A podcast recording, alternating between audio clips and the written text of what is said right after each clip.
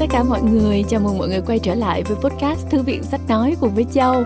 Châu hy vọng là ngày hôm nay khi mọi người nghe giọng của Châu thì mọi người uh, không có thấy uh, quá xa lạ Bởi vì mình vừa mới trải qua một cái uh, trận chiến, một cuộc chiến Mà đa số chúng ta rất là tiếc là hiện tại thì chúng ta đã không thể giữ vững được cái uh, thành trì rồi rất nhiều người trong chúng ta đã bị uh, nhiễm cái bệnh mà ai cũng biết là cái bệnh gì đó. Um, và châu cũng không uh, tránh khỏi cái điều này đó chính là lý do vì sao mà trong mấy tuần vừa qua thì podcast của chúng ta có một chút gián đoạn. Uh, châu rất là xin lỗi mọi người uh, bởi vì mình đã uh, quá chủ quan mình không có lường trước cho nên là các bạn à, bị gián đoạn không có được cập nhật những cuốn sách mới. À, đây là lỗi của châu châu rất là xin lỗi. Và châu cũng hy vọng là mọi người à, sẽ giữ sức khỏe thật là tốt. Trải qua cái à, cái việc này thì mình mới thấy là nó không không có dễ dàng một chút nào hết. Thật là may mắn vì chúng ta đã có một cái à, sự hỗ trợ của vaccine cho nên là châu đã vượt qua được cái bệnh này. Tuy là cũng rất là nhọc nhằn nhưng mà ít nhất thì mình cũng à, đã vượt qua do đó mình mong là mọi người sẽ giữ gìn sức khỏe ha. Um, và nếu như mà chúng ta có lỡ uh, mắc phải uh, virus thì chúng ta cũng uh, lạc quan để chúng ta có thể vượt qua được. Chắc chắn tất cả chúng ta sẽ ổn thôi. Uh, cảm ơn mọi người vẫn uh, chờ đợi châu và podcast thư viện sách nói. Ngày hôm nay thì để bù đắp thì châu sẽ gửi đến cho các bạn một quyển gọi là bestseller best best bestseller. Uh, quyển sách này rất rất là được hâm mộ bởi vì cái sự bí ẩn của tác giả của nó. Chắc là châu nhắc đến thi này thì các bạn cũng đã nhận ra đúng không ạ? Đây chính là quyển trên đường băng của tác giả Tony buổi sáng. Um, tác giả này thì uh, đã quá là quen thuộc với uh, mọi người những ai mà quan tâm đến uh, phát triển bản thân uh, thích cái lối viết hơi uh, hài hước châm biếm một chút nhưng mà cũng uh, có nhiều những cái thông tin rất là thú vị. Thế thì bây giờ đây, châu sẽ không làm mất thời gian của mọi người nữa. Chúng ta sẽ đến ngay với chương 1 của quyển sách trên đường băng của tác giả tony buổi sáng. Và sau đó, nếu như các bạn yêu thích toàn bộ cái quyển sách này các bạn yêu thích cái giọng đọc này hay là các bạn muốn nghe thêm uh, một quyển sách còn lại của tác giả Tony buổi sáng cũng đã có mặt ở trên Phonos thì các bạn hãy uh, tải ứng dụng Phonos về và trải nghiệm nhé. Uh, còn bây giờ thì uh, Châu sẽ để cho các bạn không gian cùng với sách một lần nữa thì cảm ơn các bạn đã chờ đợi và đã tiếp tục ủng hộ cho podcast Thư viện Sách Nói dù có một chút gián đoạn và chúc cho các bạn nghe sách vui vẻ, giữ sức khỏe nha.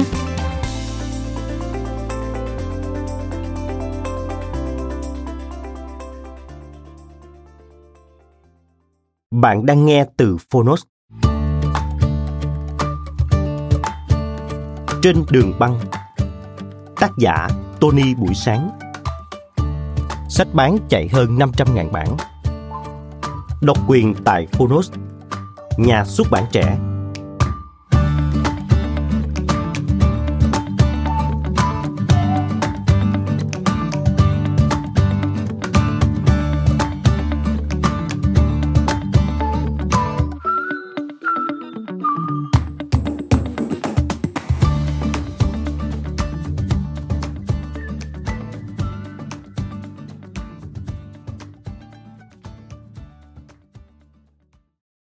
Lời nói đầu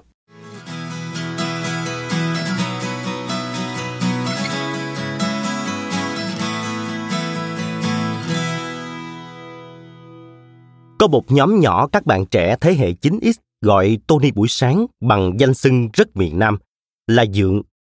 Ở miền Nam, Dượng là chồng cô hoặc gì, không có quan hệ ruột rà máu mủ gì, nên thường trao đổi với con cháu rất thoải mái, sẻ chia như hai người bạn nên cuốn sách này là tập hợp những lời trao đổi của dượng với các bạn trẻ đó. Thế giới sẽ tốt đẹp hơn khi người ta biết chia sẻ, đặc biệt là những trải nghiệm. Thay vì trải qua và dấp phải để có nó, người trẻ có thể lĩnh hội thông qua sự chia sẻ của những người đi trước. Dành thời gian để trải nghiệm những cái khác nữa. Vì thế giới rất rộng lớn và xã hội thì muôn màu. Nhưng không dễ để ai đó sẽ chia vì bí quyết kinh nghiệm sống kinh nghiệm ứng xử kinh nghiệm làm ăn họ thường sẽ giữ lại cho riêng mình để kiếm tiền hoặc chỉ truyền cho con cháu dòng họ có dân tộc còn xem như là bảo bối không để lọt ra ngoài nước là một thanh niên từ nông thôn lên thành phố học hành, rồi sau đó khởi nghiệp với việc xuất khẩu hàng hóa Việt Nam ra thị trường thế giới. Tony xin sẵn lòng chia sẻ với các bạn trẻ về con đường mình đã đi. Trong quá trình làm ăn, cứ có cơ hội để du học, dù ngắn hạn, Tony cũng sách cặp đi. Dù trò chuyện với một cao nhân trên núi cao hay một bác xe ôm ở góc phố, Tony cũng tìm được nhiều cái hay ho trong vốn sống của họ để chiêm nghiệm và viết lại. Tony mong muốn các bạn trẻ Việt ngày càng văn minh hơn, hào sản hơn, mạnh mẽ hơn, để mỗi cá nhân các bạn phải tự tin, tự trọng, tự lập, tự chủ. Mỗi công dân có lòng tự trọng thì dân tộc sẽ tự cường. Tự tin nghĩa là mình tự tin mình. Mình phải tin vào năng lực, đạo đức, ý chí, trí tuệ của mình trước thì mới có thể xây dựng được lòng tin với người khác. Mình còn không tin mình thì ai tin? Nên các bạn phải tự tin trước. Một khi một cá nhân có năng lực và có lòng tin, cá nhân đó sẽ cất cánh. Dù rẽ trái, rẽ phải hay đi thẳng, con đường nào cũng dẫn bạn đến đại lộ thênh thang. Để cất cánh, một chiếc máy bay phải chạy đà. Hành trang để chuẩn bị chạy đà và cất cánh là gì? Mời các bạn nghe các câu chuyện trong cuốn sách này. Ở cuối mỗi câu chuyện là một vài phút lắng động. Các bạn lưu lại cảm nghĩ của mình về câu chuyện đó. Và sau 6 tháng, các bạn nên nghe lại sách và những gì chính mình cảm nhận. Các bạn sẽ thấy có sự khác biệt rõ rệt trong nhận thức của mình. Tương lai mỗi người là do nhận thức quyết định tất cả. Thành người sâu sắc hay hời hợt, người tích cực hay bi quan, người hạnh phúc hay bất hạnh, người chiến thắng hay thất bại, tất cả đều khởi nguồn từ nhận thức. Nhận thức chính là thước đo sự trưởng thành của một con người. Một khi có nhận thức logic, đúng đắn, thì mọi thứ sẽ nhẹ nhàng hơn. Mình sẽ biết mình là ai, sứ mạng cuộc đời mình là gì, thì sẽ sống một cuộc đời ý nghĩa, trọn vẹn, không hối tiếc. Những câu chuyện trong sách đều là hư cấu, do Tony tưởng tượng cả hoặc nghe kể lại nhằm minh họa cho ý của mình chứ không đặt nặng số liệu dẫn chứng mong các bạn nghe và cảm nhận tinh thần của một cuốn sách viết theo kiểu văn học hư cấu hài hước không phải là công trình khoa học hay báo chí có một số bài viết là dành riêng cho các nhóm tình nguyện. Trong những năm qua, tony cũng có tổ chức các nhóm tình nguyện theo chương trình giải cứu nông sản. Khi nông sản bị đổ đống, dội chợ, các bạn sẽ về các địa phương mang lên thành phố, bán giá bằng đúng chi phí để giúp nông dân. Áo ấm mùa đông, lên miền núi mang nông sản núi cao về thành phố bán. Tiền lãi mua áo ấm gửi lên cho các trường tiểu học miền núi, cho các bạn trẻ, cho cơ hội cọ sát thực tế các bạn lưu ý để không bỡ ngỡ với các thông tin trong các bài viết đôi lời gửi đến các bạn trẻ với tất cả sự yêu thương của người đi trước Tony buổi sáng.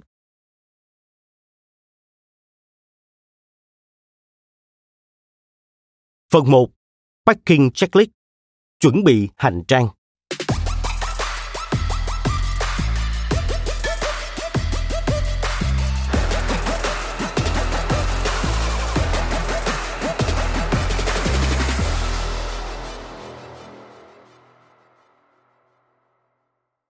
Chuyện ở Trung Đông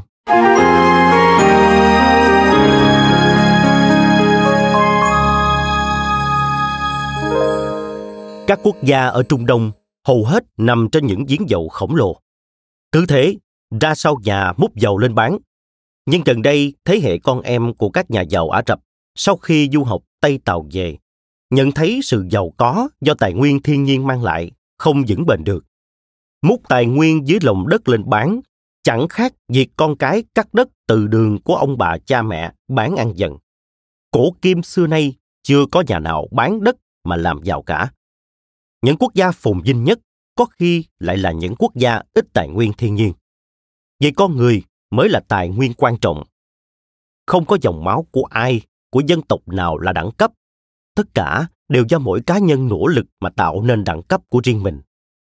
Một đứa trẻ mồ côi trong trại mồ côi ở Việt Nam cũng có thể trở thành một bộ trưởng ở Đức. Cũng không có người dở, chỉ có người lười học tập, lười lao động và biến thành người dở. ở Trung Đông bây giờ, họ đầu tư con người kinh khủng. Điển hình như Ả Rập Saudi, quốc gia luôn dẫn đầu khối Ả Rập về lượng sinh viên du học tại Mỹ và châu Âu. Đặc trưng của nhóm du học sinh Trung Đông là học xong họ về nước ngay chứ không ở lại. Về để mở cơ ngơi làm ăn, chủ yếu các ngành nghề không liên quan đến dầu khí. Họ học không gì bằng cấp, mà học để biết cách làm. Các thành phố lớn Trung Đông trở thành các trung điểm cho du lịch tài chính, thể thao, hậu cần, vận tải. Vì họ biết tiền đẻ ra tiền. Các doanh nhân ở đây khai thác tối đa lợi thế địa lý nằm giữa lục địa Á Phi Âu của dùng và cứ thế hốt bạc. Các sân bay ở Dubai, Doha không ngừng mở rộng quy mô, làm cơ sở cho ba hãng hàng không đều được xếp hạng năm sao là Emirates, Qatar và Etihad vận hành. Mỗi hãng có mấy trăm chiếc máy bay tân tiến hiện đại. Họ tổ chức đi thu gom khách hầu hết mọi thành phố lớn ở châu Á, từ Phnom Penh đến Mumbai, Tokyo, Thượng Hải, rồi trở về trung điểm. Từ trung điểm đó, họ túa đi mọi thành phố lớn ở châu Âu và châu Phi. Các sân bay ở đây hoạt động 24 trên 24 và các chuyến bay nối tiếp nhộn nhịp vô cùng. Các xe buýt chở đầy khách từ cửa này đến cửa kia trong sân bay, băng qua những con đường đầy cát của sa mạc. Thậm chí từ terminal này đến terminal kia phải đi tàu điện. Ví dụ như sân bay Dubai, đón hơn 70 triệu hành khách một năm, nối tuyến với 270 thành phố trên thế giới.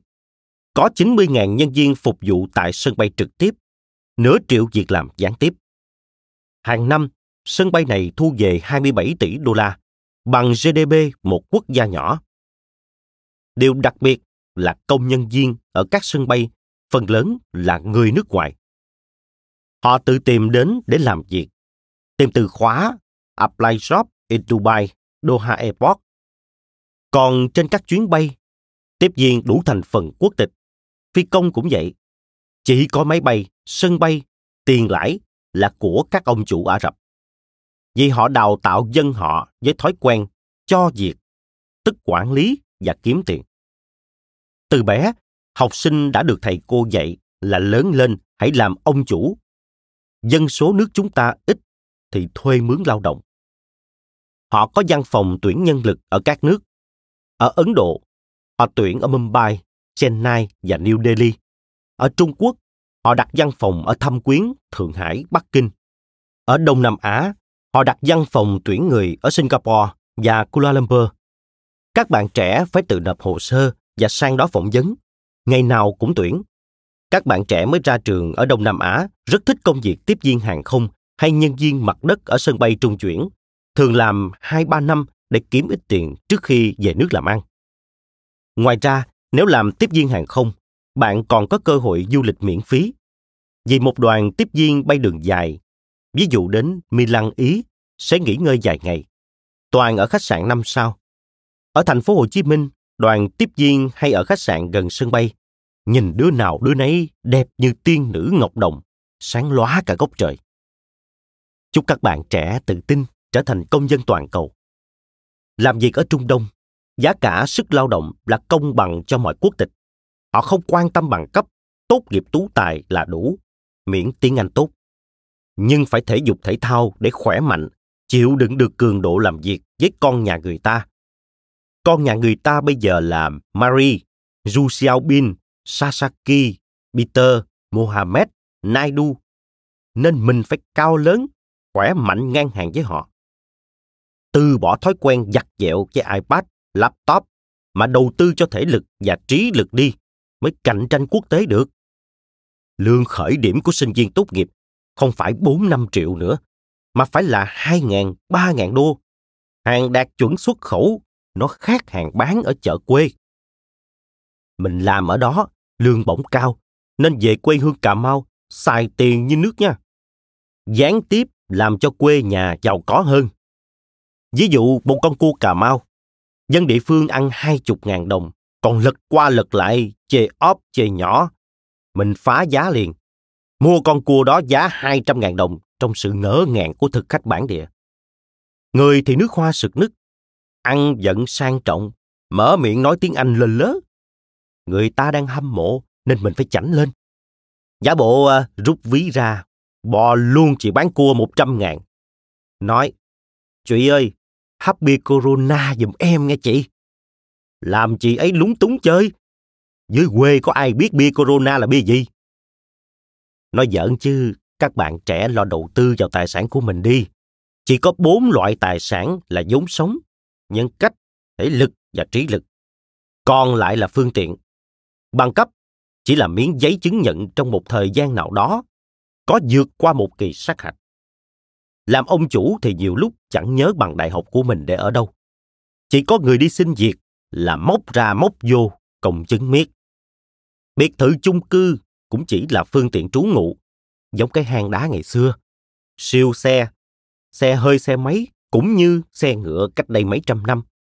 Hay tiền bạc, đô la vàng bạc cũng chỉ là phương tiện trao đổi hàng hóa, giống vỏ sò cách đây hai ngàn năm. Đừng nhầm mà đầu tư cho phương tiện.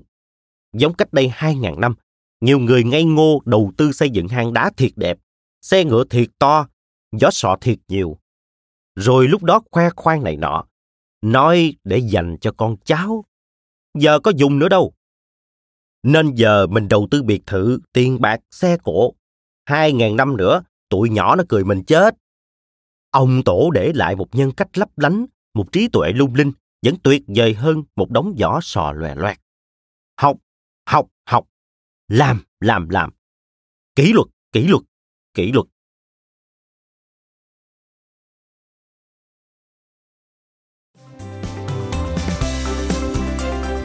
Cảm ơn bạn đã lắng nghe podcast Thư viện Sách Nói.